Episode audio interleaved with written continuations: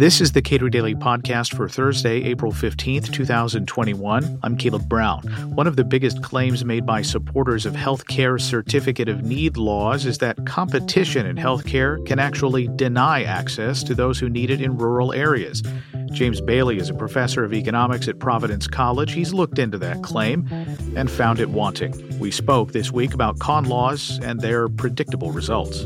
A certificate of need is in many states uh, a hindrance to offering new services. And uh, in my home state of Kentucky, one of those services is uh, if you and your buddies want to buy a moving van or a moving truck and start helping people move from one place to another, boy, you you you need the state's permission to do that, and the state will then, uh, in, in many industries, will ask the existing members of that industry would you like this guy to enter into this business that you are currently in? And they almost uniformly will say, you know, we don't think that uh, our state needs more uh, either moving trucks or uh, medical facilities. So, no, no, I think we're fine. I think the state is good.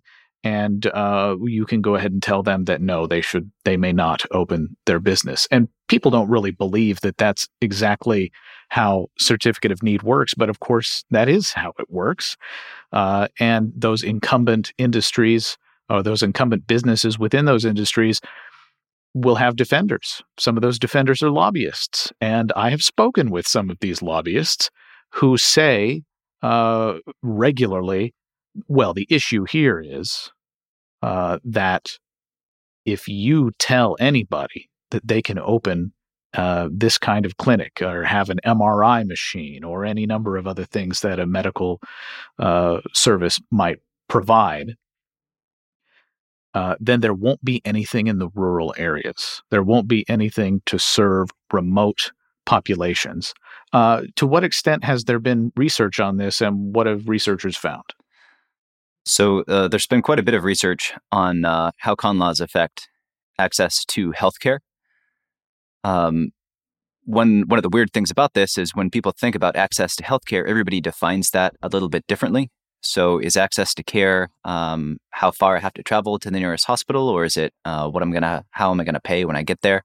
But really, which whichever way you look at it, um, there's been a lot of research, and almost all of it uh, has shown that if anything, con uh, does uh, the opposite um, and is is going to make it harder to get care which I think is what makes intuitive sense. Um, that if you make it harder to open or expand a hospital or, or healthcare facility, that it's it's going to be harder um, for you as a consumer as or, or as a patient to find your way to one. Yeah, the fear is that if I'm concerned that this guy down the block or in the next county is going to have more critical care beds or more MRI machines or some specific uh, piece of hardware that's very expensive um, that maybe then I do not want to invest in that piece of hardware because the returns to my hospital might be lower if I do make that investment. Yeah. So the I think with the proponents of certificate of need laws, it seems they have kind of this Rube Goldberg mentality going on, right? Where they're saying, you know, by making it harder and more expensive and, and more time consuming to build more hospitals, you know, somehow through this complicated series of events, you know, making it easier to build hospitals will actually give us fewer hospitals, right? And um, it sometimes, you know, once in a great while, um, things will work that way. But but this is one of those times um, where common sense is just right, and um, yeah, making it harder and more expensive to, to do something means you get less of it, um, not more. So, what do we know from research, or what does research indicate about the level of access for states that do and do not have certificate of need laws? You could look at what's happening to the number of different healthcare facilities. Um, so, previous academic research has found that the states that have these laws, and there are 35 of them in the healthcare space, uh, states with certificate of need laws, uh, they have about 13% fewer hospital beds, uh, 14% fewer ambulatory surgery centers, 20% uh, fewer uh, psychiatric hospitals. And the, the, biggest effect I've, I've seen is that they have 49% fewer beds in the neonatal intensive care unit or the NICU. It's uh, it's where they take care of little babies who are born uh, prematurely. So I, I, I can I guess I can understand that makes sense to me because uh, if you are the, an incumbent uh, in an industry, you don't want to have excess capacity. You don't want to have that capacity just sitting there going unused. And uh, to the extent that you're full up, uh, and the people who might also want to consume those services or make use of those hospital beds, uh, the fact that those other people might not have anywhere to go uh, isn't top of mind.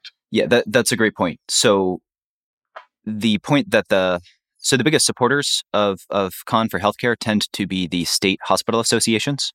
Uh, they represent the existing incumbent hospitals, and and they tend to not not want new competition um, from from new hospitals.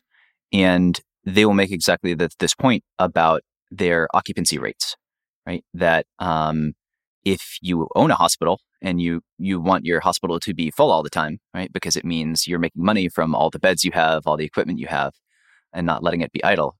But if you're a patient, you don't want that, right? You don't want the hospitals to be full all the time because you know you might show up and um, and have there be no room for you, right? Or even if they squeeze you into the last bed, uh, all the doctors and nurses might be too busy to give you their their full attention.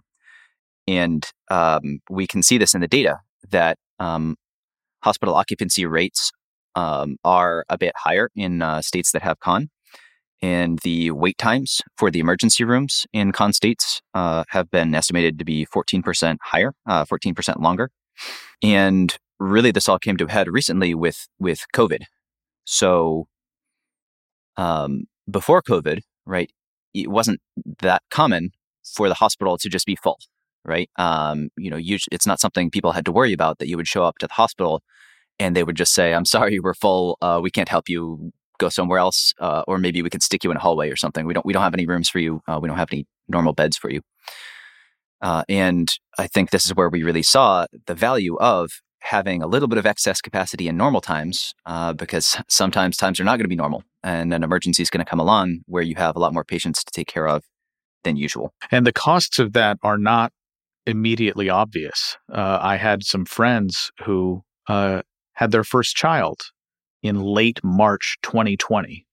And they were very concerned about whether or not, uh, if they showed up at a hospital, that they would be able to to have a safe and uh, you know pleasant experience of childbirth.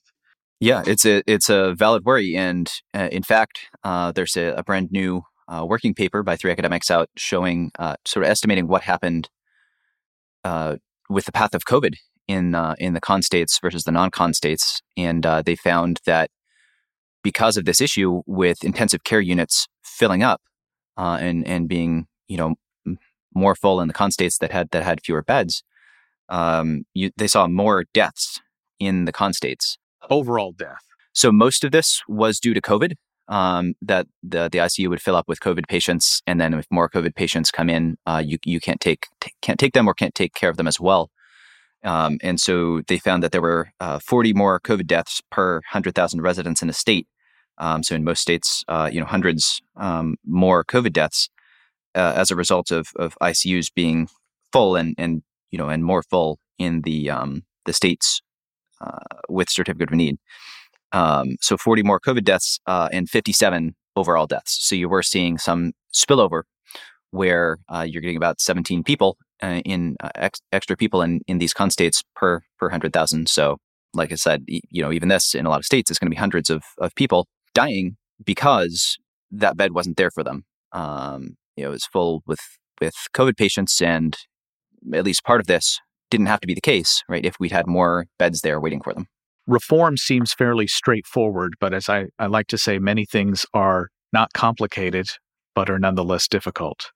Uh, you have very entrenched interests that uh, would like to keep things the way they are. Uh, and yet here you are pointing to life and death consequences of maintaining a policy where uh, the people who are already in that business get to decide who gets to be in that business in the future. Right. So COVID has really shown a light on this.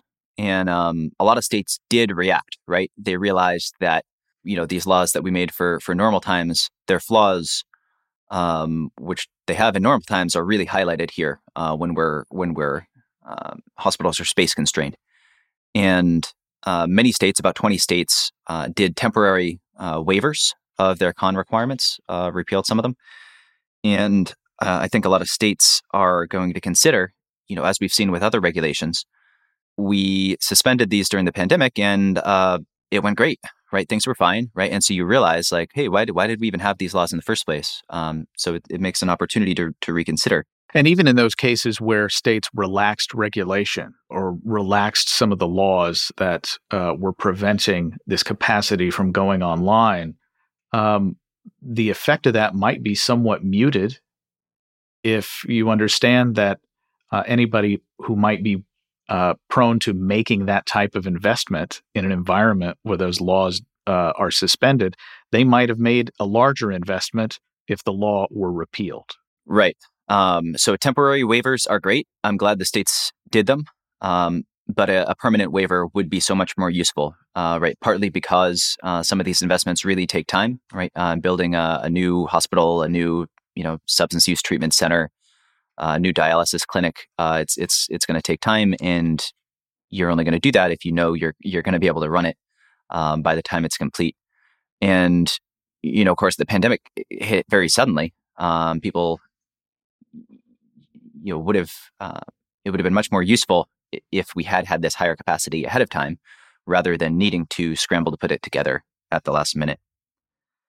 Um, wh- the other thing I think is is really interesting here is that uh, just the growing um, coalition for for reforming or repealing uh, con laws. It's just bringing so many different groups together, right? Where the main proponents of con laws in practice are uh, state hospital associations, um, but there are so many, uh, there's such a big variety of groups that uh, uh, oppose them and would like to, to reform or repeal them. Um, so uh, libertarians, of course, um, would like, you know, would like to repeal these like most regulations, um, but it's very much not just regulation, uh, not just libertarians. Um, so economists of basically all political stripes uh, think that these laws are kind of crazy.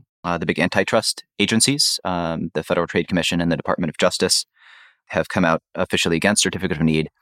Uh, they would sort of make the states repeal it if they could, um, because if if hospitals were doing this, trying to to squash the competition, if they were just doing the, this doing it themselves, it would be illegal. But because they get a, a state board to do their work for them, um, it's it's currently legal. And so the FTC and the DOJ they can't actually sue the hospitals to stop this. They have to just ask nicely, like, "Hey, states, uh, we think these laws are a little crazy. Uh, could you please repeal them?"